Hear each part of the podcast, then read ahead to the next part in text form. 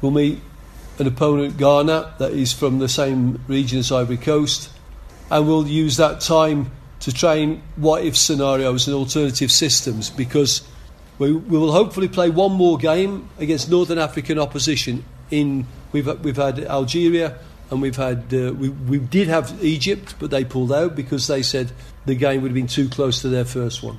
So Algeria and Tunisia are both options, and we want to play every player in the squad for 45 minutes. So we don't want a full game. We want everybody as we approach the first game up to speed.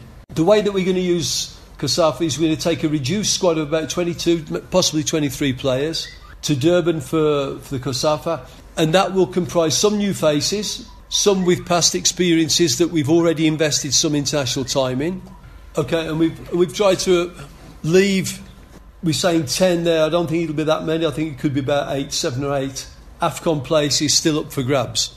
So the players that the players that actually playing COSAFA know that there are some places up for grabs. We haven't got the squad separated already. Some of the players that play in uh, in COSAFA have the op- the uh, the possibility of making the AFCON squad.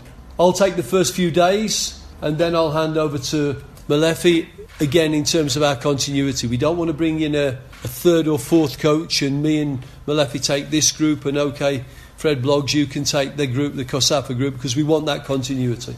At the same time, probably a few days later, we'll assemble an approximately 18 man strong squad in Joburg and await the late arrivals from France or from the eventual Sundowns final that we all hope that they make.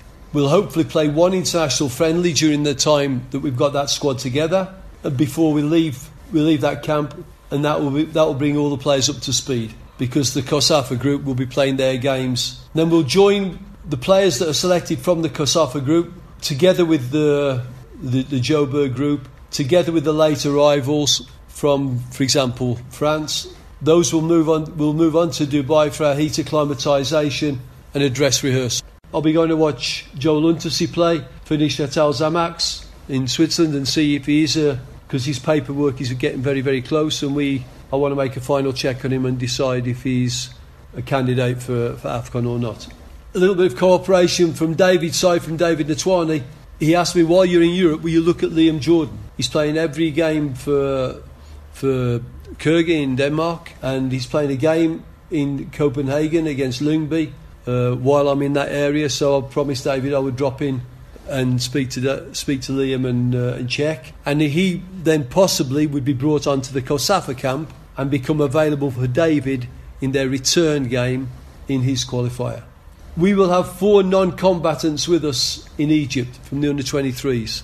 We're going to try and do that as well with the COSAFA group. That, for example, Liam and maybe other young players that we think maybe are not even on the radar for David, but we bring them in to give them that experience and to monitor them. So we do, we're going to do that certainly with the. Uh, I mean, you can you can imagine your own your own candidates for that, but there'll be four. There'll be four that we'll have with us, and that's to continue the development according to the Vision 2022.